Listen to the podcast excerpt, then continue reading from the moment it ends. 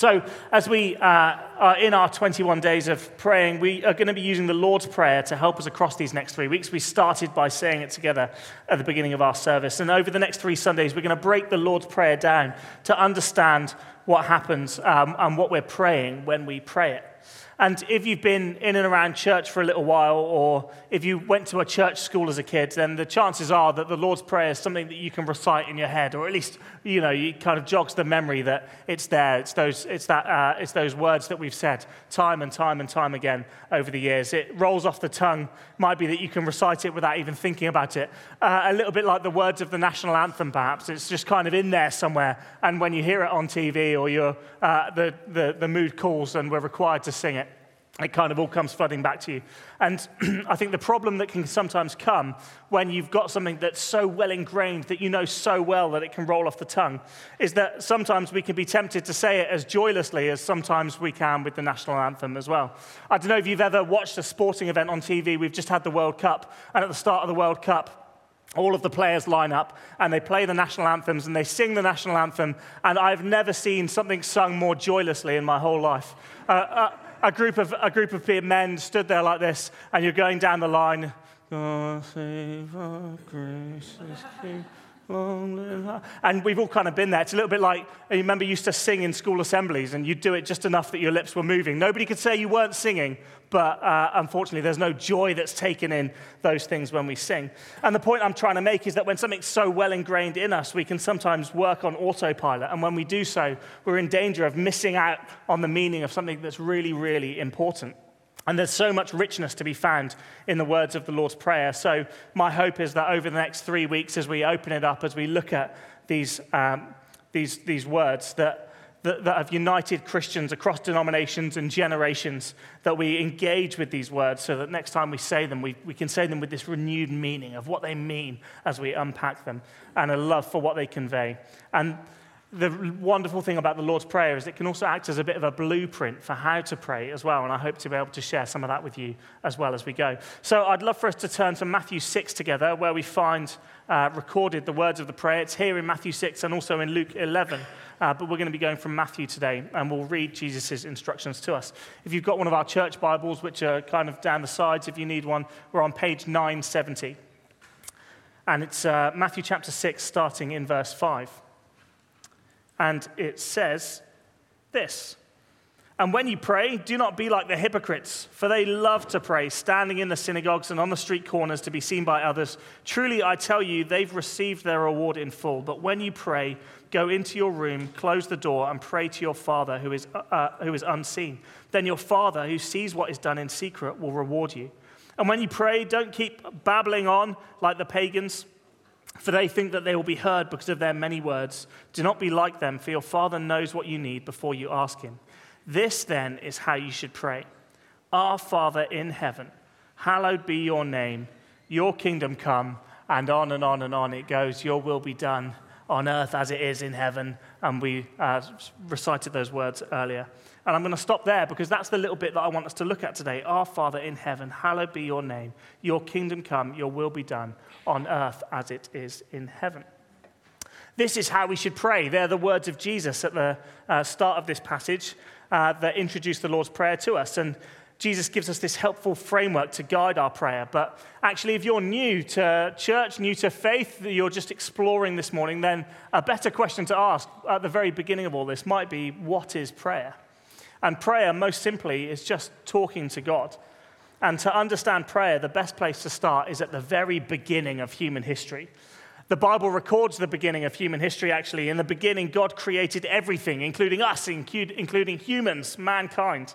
And God didn't create us because He needed us, but He created us to delight in a relationship with us. Adam and Eve lived in uninterrupted relationship together with God until sin entered the world and hearts became corrupted, and the relationship between God and His people changed.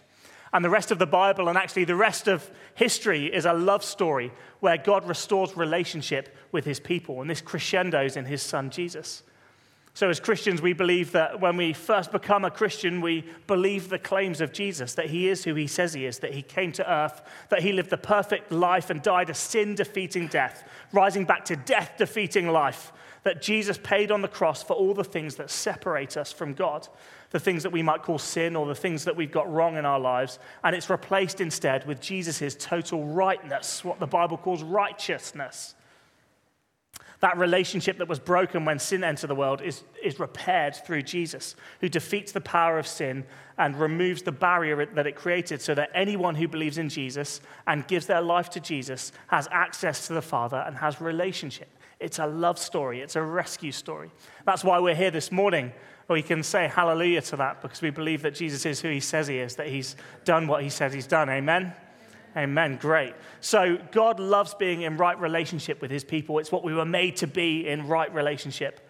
And that rescue plan of his to send Jesus to take the judgment we deserve so that we can have that relationship with God shows that love to us. God loves us so much that he sent his son to die that we can have uninterrupted relationship with him. Okay? And so our role is to play an active part in that relationship. Like any good relationship, it requires work, it requires communication, it requires commitment. Here's a photo of Emma and I on our wedding day. Yes. Not aged a day. Look at that. Amazing, isn't it? Although, and also, I joke, but actually, she hasn't aged, to be honest. It's a bit annoying, isn't it? Never mind. Good for me. There you go. Uh, so, we're there on our wedding day. We stood and we made vows to one another, a promise for relationship, a ring that's still on my finger today that's a sign of that relationship, that we, the commitment that we made to one another. But if that's all we did, if on that day we come together, we take the photos, we look fantastic, and then after that we kind of carried on living our own lives the way that we wanted to, if we moved to different places and made our own decisions and kind of just did whatever we felt like doing, making different decisions to one another, you might look at me and rightly assume that I'm not married, not in any real sense, because I'm not entering into that relationship in any way.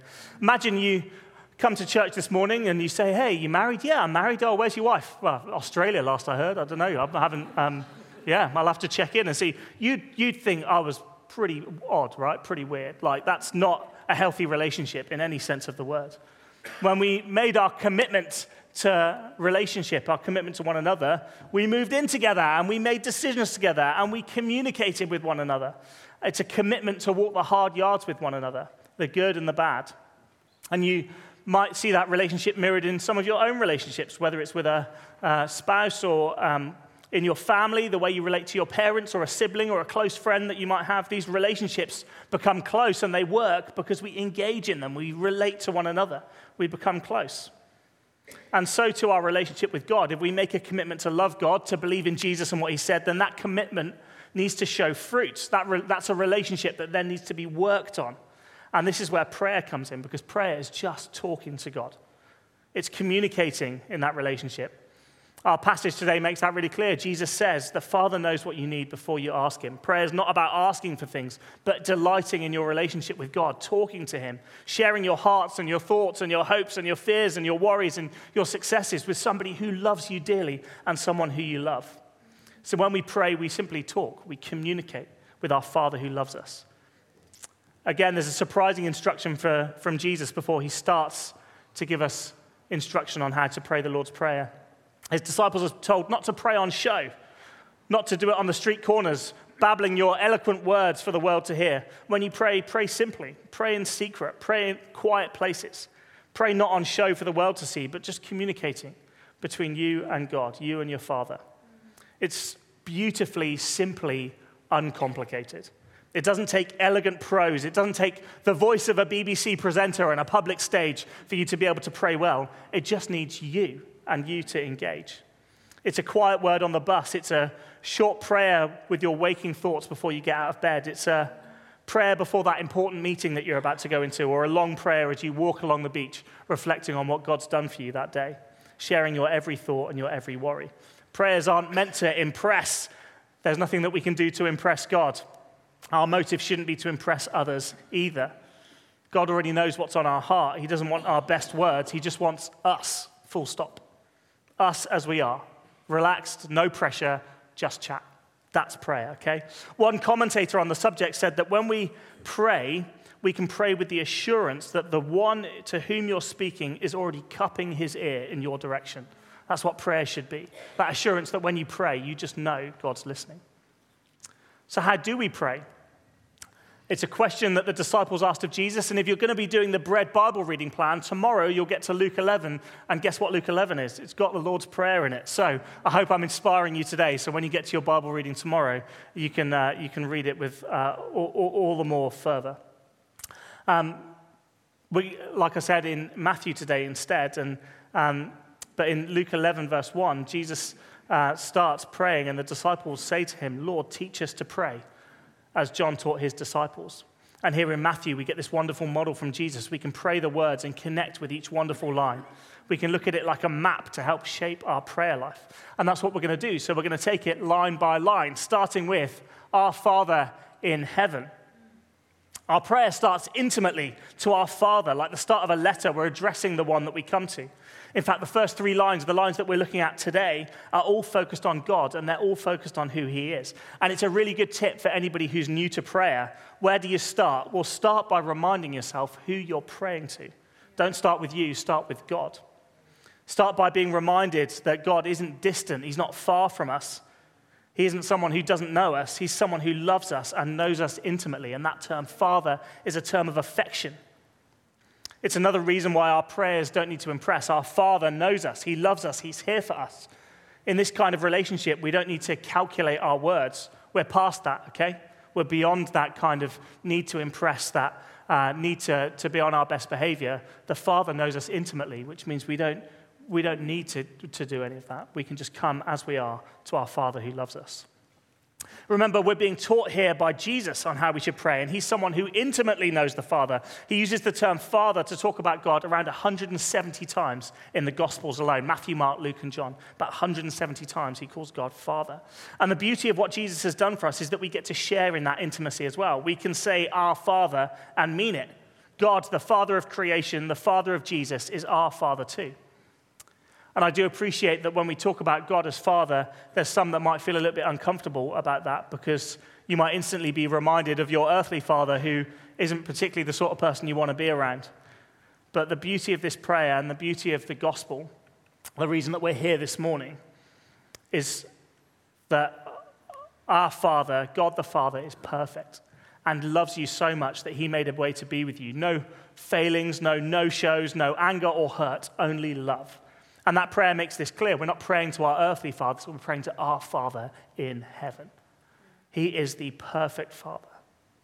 And this familial language helps us in church life as well, because as we say our Father when we recite the Lord's Prayer together, as we did this morning, we come together and say those words together as a community. We recognize our connection through Jesus to the family of God. We stand as brothers and sisters in community together. Theologian Karl Barth said, Jesus Christ invites us, commands us, and allows us to speak with him to God, to pray with him his own prayer, to be united with him in the Lord's Prayer.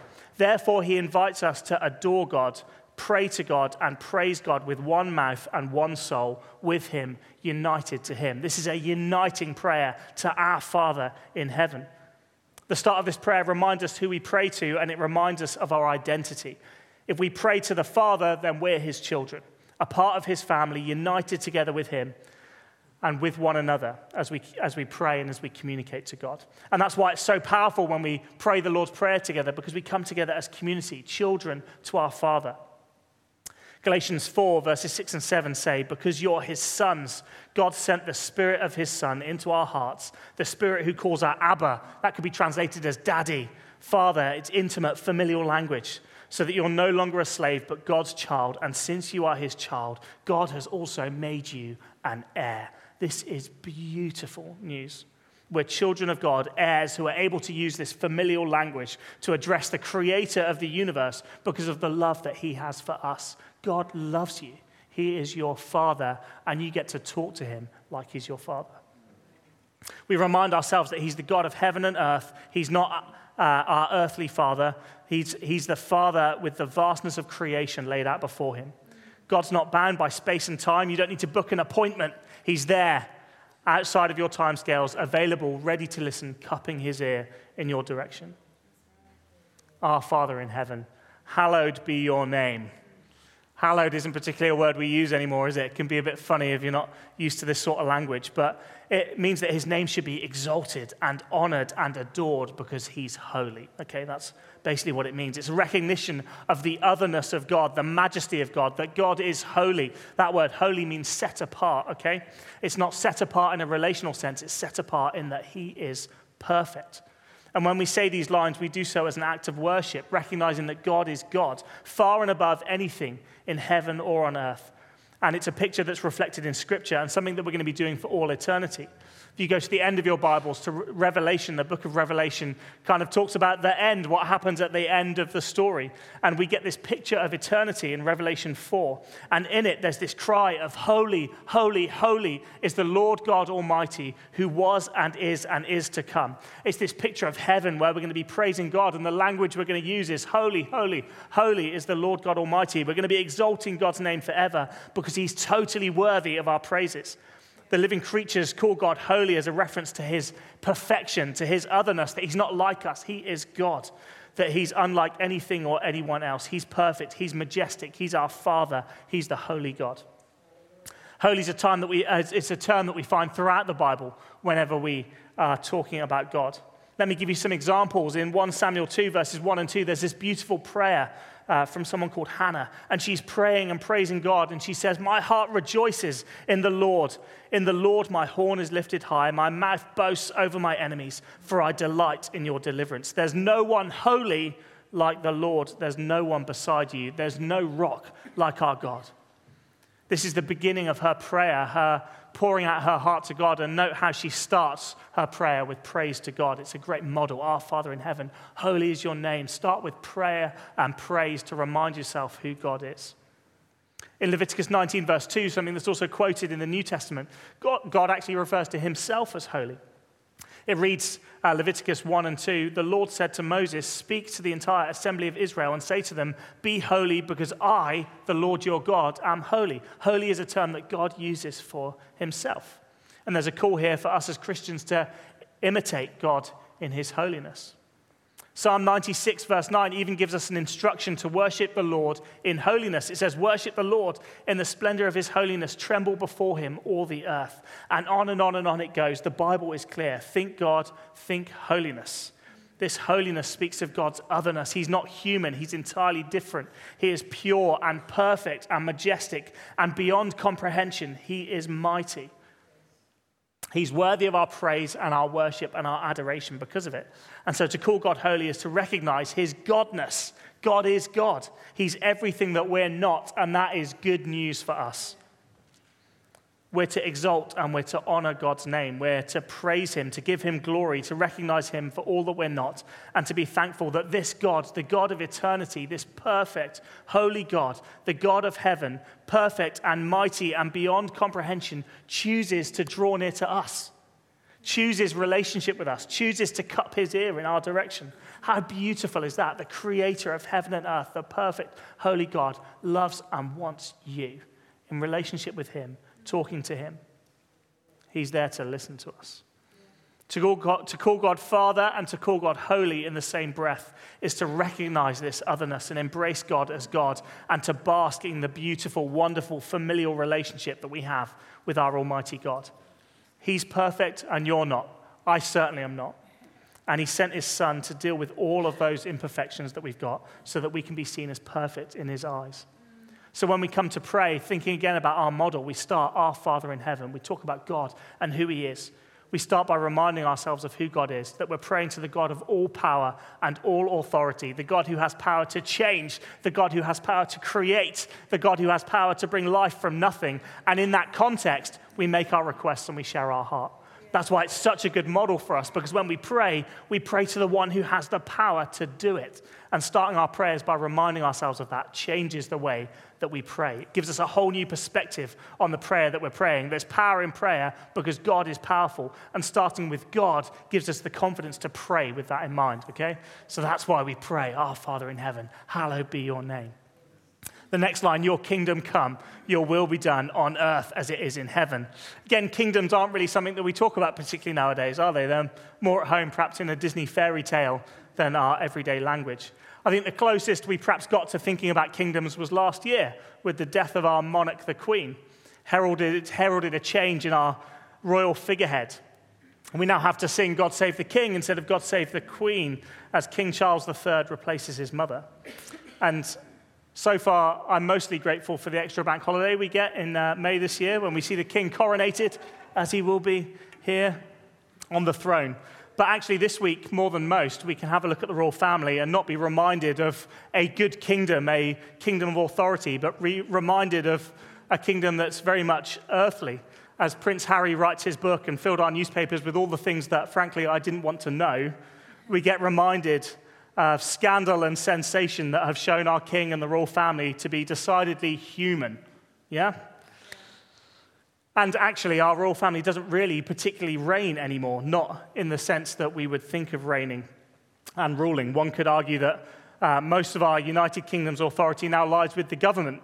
And 2022 had more prime ministers than the previous decade before it did, and I shall leave politics there. But you can see that it's problematic, actually, when we think about kingdoms through our own cultural lens, because our model isn't particularly good for what a perfect kingdom should look like, okay?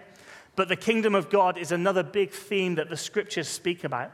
And we shouldn't be clouded by our own cultural context and our own experience of ruling and royalty and authority. When we talk about God's kingdom coming, we're not to think of it as a place. It's not a country in the same way that England is a country or the United Kingdom is a country. It's when we talk about the kingdom of God, we're talking about God's rule and God's authority and God's reign over the world that He created. We're not talking about one bit. God's kingdom extends for eternity, and God's kingdom extends across the universe, okay? God's kingdom isn't finite, it is infinite. We're talking about the restoration of the world as it used to be, uninterrupted presence of God with his people. This isn't a kingdom that's prone to scandal and wrongdoing, but a place of perfection where a just and right king will restore the world to how it's meant to be. And saying, Your kingdom come, is recognition that the world isn't as it should be, but that we can long for a day where we're going to be, re- we're going to be reunited with God in uninterrupted relationship, free from the pain that this world can bring. The things that sin has corrupted will be restored. When we pray for God's kingdom to come now, we pray that we would see glimpses of it, glimpses of restoration through healing and through repentance and through the power of the Holy Spirit breaking through into people's lives, into impossible situations, and bringing about God's authority over earthly authority because God has the power and the authority to do it. Praying for God's kingdom to come and for his will to be done is a wonderful prayer to pray because it recognizes that we're not the answer that the solution to the world's problem won't be found in me and it won't be found in you, but it will be found in the one who made it. It's a submission to the authority of God, saying that we don't have the answers, but we know the one who does. It's also quite a dangerous prayer to pray Your kingdom come, your will be done. In the Garden of Gethsemane, the night before Jesus is arrested and sent to die on the cross, Jesus prays to his Father in heaven and says in Luke 22 these words he withdrew about a stone's throw beyond them, knelt down, and prayed, Father, if you're willing, take this cup from me, yet not my will, but yours be done. Prayer, praying your will be done is submitting to the answer that God provides in the full knowledge that it might not be the answer we want to hear, but it's the answer that God knows is best for us. Praying for God's will to be done in your life means being open to God exposing sin in your life that needs dealing with, calling you into deeper relationship with him by laying down idols in life that get in the way. Even on the face of it if on the face of it those things seem like good things like a relationship or a job or money things that can be good things but actually if they're put in the place that's only reserved for god they become corrupted. It might mean a fresh call to an adventure of faith that takes you away from the plan that you had for your own life. Your kingdom come your will be done on earth as it is in heaven. We recognize that earth isn't how it should be and actually, that's not a particularly controversial thing to say. You only have to turn on the news, pick up a newspaper, walk down Ashley Road outside, and you can see suffering. You can see injustice. You can see abuse. You can see pain, and know that this world isn't how it's supposed to be. The corruption in this world as a result of sin gets wiped away when it's confronted by the power of heaven. God's will is to see these things confronted and one day put to death permanently. And we can look forward to a day where his kingdom will be the norm, okay? Again, back into Revelation, the end of the, uh, of the Bible, the last book, we get this picture of what the end will look like, this glorious eternity with God. And in Revelation 21, verse 4, it says, He will wipe every tear from their eyes. There will be no more death or mourning or crying or pain, for the old order of things has passed away. The old order of things has passed away because the kingdom has come. When we pray, we pray in anticipation for this day. Your kingdom come, your will be done. We pray that in hope and anticipation that one day we will know and see that there's no death or mourning or crying or pain because those old things have gone and it's been replaced with his kingdom, his plans, his purposes, his love for us. Until then, we can pray for glimpses of his kingdom to come. We pray that God's kingdom might break into the here and now. When we say the Lord's Prayer, I don't want us to stand there as though we're saying the national anthem, God save. I want us to be expectant that when we say your kingdom come, we mean it. We want to see breakthrough. We want to see God moving, breaking through into the everyday of life. That's what I want to see. We need to be more expectant because these words come with power when we say them, we want to mean them and we want to believe that God will come in power and that we'll see kingdom, uh, glimpses of his kingdom breaking through today. That's what I want to see. Romans 8, verse 23 tells us that we groan for it. It says this not only so, but we ourselves who have the first fruits of the Spirit groan inwardly as we wait eagerly for our adoption to sonship, the redemption of our bodies. We live in the now of Jesus' victory on the cross and the not yet of the full realization of God's kingdom coming. That means that we see pain and suffering, but we also see wonderful faith building moments where God's kingdom breaks through into the everyday. And we need to be praying and expectant that we see more of it. We can actually feel that tension in our own lives we can share testimony of God's breakthrough, and I'm sure we've all got stories of times where we've met with God and have known God's kingdom break through into our own, own lives. We can, uh, we can share testimony of prayers that have been answered. And at the same time, we can still feel pain and experience bad things in life. And we can feel God close to us in those moments of suffering. It's the now and not yet time that we're living in. And what a comfort it is that in moments of pain and suffering, we can pray, God, your kingdom come. God, I'm tired. God, I'm hurting. God, I just, I'm fed up of looking at the injustice around me. I need your kingdom to come. When we're confronted with impossible situations, when we see issues of injustice that make us want to weep, it's in these moments we can pray, Your kingdom come, Your will be done. Break into these situations, Lord. That's what we want to see. And I've got to tell you guys, I really want to see more of it. I really, really want to see more of it. Gateway Church, I want us to be praying this prayer and meaning it we want to see the sick healed. We want to see lives changed. We want to see gospel impact. We want to see his kingdom come. I want to be praying for that this week. As we head into 21 days of prayer, I want us to pray, Your kingdom come, Your will be done, and be expectant that it will, because it does and it can, and God can and will do it. It's here that I want us to stop and respond because I am hungry for it, like pr- preparing for it this week. I have, been, I have been in pain this week. I'm strapped up, I'm sat down. The realities of this now and not yet kingdom of God are realized in me this morning. Like, I, uh, you know, I'm, I'm not without pain. I don't, I don't want to make light of suffering and pain because I know it and I've felt it. But I also want to believe that God has more for us. Yeah. I see the issues of justice around us poverty and addiction and neglect and abuse. And to that I say, God, let your kingdom come and let your will be done. I see people hurting and in pain, people who are broken, people who feel lost, people who are, are, just hurting and don't know where to go. And to that, I want to say, Your kingdom come, your will be done. Break through into situations that look impossible. I see people even this morning who are in pain. Why not be expecting this morning that God might come and bring healing? Your kingdom come and your will be done this morning. We pray to the one who has the power to do it and to change it. And we've got testimony in our own lives in this church where we've seen it happen, and I want more testimonies. I want to see it happen again. I'm hungry for it, and I, am I'm unashamed to pray and ask for more. Do you know why? Because Jesus commands us to do it. Yeah. This year, I want to see God breaking through in people's lives. We want to see more salvation among us. We want to see people come into this building, get convicted of their sin, know that Jesus is their Lord and Savior, know that they've got a Father who loves them, the God of all power and authority loves them. I want to see more salvation, more breakthrough. We want to be praying for that this year, right? I want to see more people in this baptism pool this year. I want to see more people say publicly, Jesus, you're my Lord and Savior, and come and get baptized as a public declaration of that faith. I want to see that, don't we? Let's pray for it. Let's believe that God can come and do it. If you want to get baptized, by the way, come chat to me at the end. I'd love to, love to chat to you. I want to see people come into this building because they're lost and find healing and acceptance. I want to see the Holy Spirit moving among us. I want to see healing when we come together on a Sunday morning because we pray for it and believe that His kingdom might come and do it. I want to see justice breakthroughs. I want to see abuse ending. I want to see people come into this building and get convicted of abuse and come out uh, and come out the other side of it. I want to see spiritual and physical poverty have breakthrough this year. Gateway Church, I want us to believe that God can and will do it among us, that his kingdom would come and that his will would be done on earth as it is in heaven. And why would God do it? Because he's our Father who loves us, who hears our prayers. It isn't that when we pray, we're twisting God's arm to do the things that we want. God, please, would you do it? We just need you to do it. God already knows, but he loves hearing our hearts. C.S. Lewis, the famous author, once said about prayer that it doesn't change God, it changes me. And actually, there's something about coming to pray that helps us to pray towards God's will, that prays our heart would be more like God's heart. And God wants to see this stuff happening in our lives as well.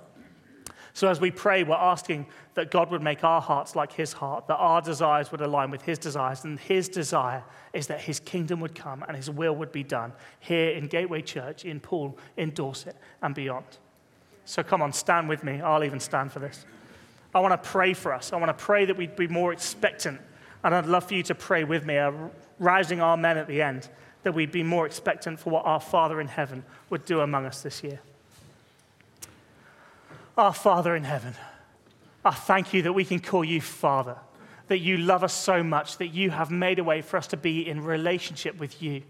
Not a relationship where we have to impress, put on our best clothes, and say our best prayers, but a relationship where we can just be with you, our Father who loves us. Hallowed be your name. You are high and lifted up. We exalt and praise you for all that you are. Thank you that you are everything that we are not, that you are perfect, that you are glorious, that your plans and purposes are, are, are far above and beyond what we could ask or imagine. And I thank you that those plans and purposes are outworked in us. Your kingdom come, your will be done on earth as it is in heaven. Lord, I'm hungry. I want to see it. I want to see your kingdom come. I want to see your will be done. I want to see breakthrough in people's lives. I want to see salvation, Lord, among us. I want to hear more testimonies of you breaking through into people's lives in healing, into impossible situations. I want to see injustices, abuse ending, Lord, in your name. Your kingdom come, your will be done on earth as it is in heaven. Lord, we want to pray it and be expectant that we would see it when we come together and meet together. We are praying to the God of all power and authority. Your kingdom's rule will reign for eternity. That is the power that we are praying with. And Lord, we want to pray that we would see it here today. We want to pray that we would see it when we come together as a church. We want to pray that as we pray, as we pray towards your will, that we would see your kingdom come and your will be done here. We would see those glimpses of heaven breaking in as we wait expectantly for the day where there'll be no more pain or suffering or sickness and death, and we can enjoy an interrupted, uninterrupted relationship with you forever. Thank you for your gospel. Thank you for the hope that it brings us in our lives. Lord, we want to see more of that breakthrough every day. Help us to be more expectant for it. In your name, I pray. Amen. Amen.